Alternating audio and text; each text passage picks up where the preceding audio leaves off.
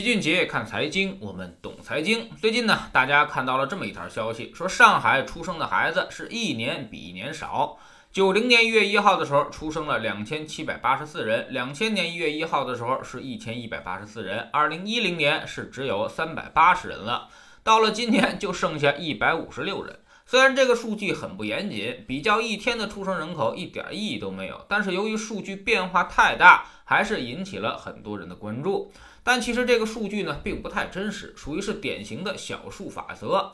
我们大概找了找四大一线城市的人口出生情况，从历年出生情况来看。发现北京、上海从绝对人数上来说，二零一六年之后才出现了明显的下降。二零一六年之前呢，也一直都在增长。而广州和深圳，直到现在出生人口的绝对数量都是在增长的。当然，绝对数量这个事儿呢，背后也应该看到两点：第一，就是人口持续流入。二零一六年是北京和上海的人口拐点，从这一年开始，北京、上海开始限流了，所以人口反向流出，造成了生育的绝对人数下降。而广州和深圳则没有限制人口，所以绝对数量依然在增长。第二呢，就是虽然绝对数仍然在上升，但是呢，其实生育率确实是在下降的。也就是说，一线大城市生育意愿下降是一个不争的事实。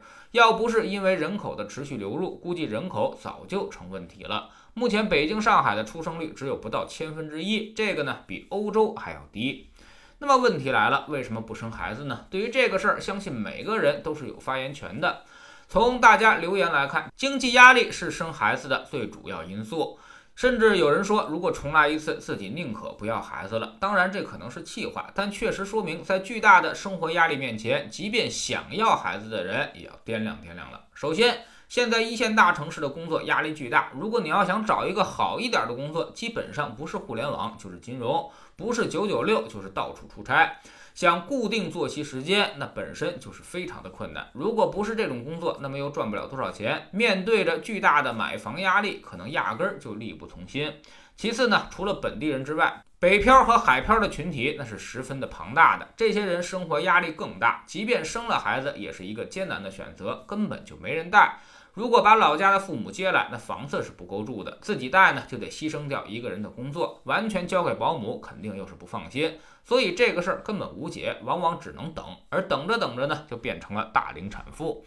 第三就是早教班、幼儿园、小学课外班，那成本惊人，家长对于孩子的心态那都是全心全意的，所以一旦生出来就希望给他最好的。由于贫富差距现在是巨大的，所以很多时候也是有心无力。现在早教班和幼儿园稍微好一点的，就是一个月过万呀，这已经超出了大城市的收入中位数，甚至超过了平均收入。第四呢，就是收入越来越不确定了。原来大家敢生孩子，是因为有铁饭碗的保障，我只要算算钱够花，就敢多要一个孩子。但是现在你也不知道公司啥时候就黄了，更不知道自己啥时候就没工作了，到时候自己可能都没饭吃了，还怎么去养孩子呢？第五，现在大城市晚婚的越来越多，那晚育或者不育的自然也就越来越多。有人说了，我连媳妇儿都找不到，还怎么生孩子呢？但另外一个残酷的现实却是，北京、上海的剩男剩女已经越来越多。据说北京有一百万大龄剩男剩女，其中呢比例是一比四，男二十万，女八十万，男多女少，那只发生在农村地区，在特大城市则是严重的颠倒的。主要原因就是因为男的要背负巨大的买房压力，所以很难在特大城市留下来，而女人呢则没有这个压力。另外呢，在大城市里面的男人收入较高，彩礼也可以多要点，所以等着等着呢，也就全都剩下了。如果不带个人情感，只从经济学的角度来说，其实养孩子绝对是为国家做贡献的事儿，但成本和风险却完全由自己承担。所以，对于养孩子的家庭，应该给予足够的尊重。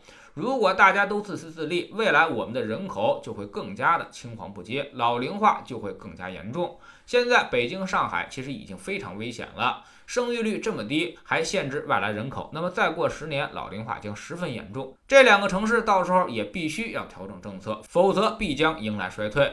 从世界经验来看，任何一个国家发展到现代化社会之后，生育率都是严重下降的。特别是现代金融制度和现代保险制度建立，让养儿防老的必要性下降。所以，这个生育率只要降低，就再无提升的可能。像欧洲现在给钱，大家都不生了，那就意味着真的没啥办法了。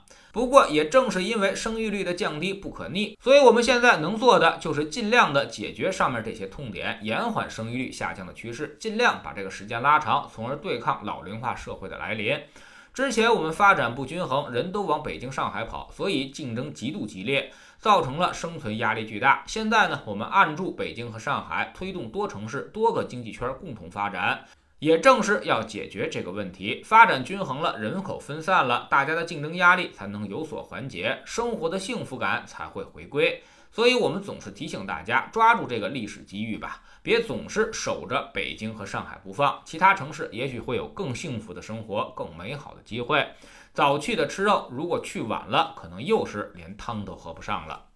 加入知识星球，找齐俊杰的粉丝群。我们每个交易日呢都有投资的课程。昨天呢，我们拿掷骰子的游戏举例，告诉大家该如何在投资中去发现我们的获胜概率，并根据这个概率去下注。这其实呢是非常朴素的常识，但在投资市场中却被大家给忽略掉了。我们亏损的主要原因就是在小概率的获胜机会中下重注，而在大概率的获胜机会中不敢下注。我们总说投资没风险，没文化才有风险。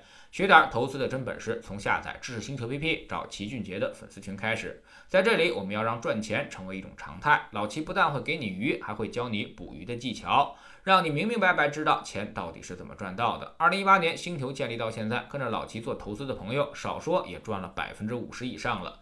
更重要的是，你自己已经明显提高。知识星球找老齐的读书圈，我们继续为您带来约翰涅夫的成功投资。约翰呢，来到温莎基金之后，做了详细的调研，终于找到了温莎基金亏损的重要原因。这也是我们投资者最常犯的一些错误。约翰调整了这个策略之后，亏损也就开始变成了持续的盈利。知识星球找老齐的读书圈，每天十分钟语音，一年为您带来五十本财经类书籍的精读和精讲。现在加入，之前讲过的一百七十多本书，您全都可以收听收看。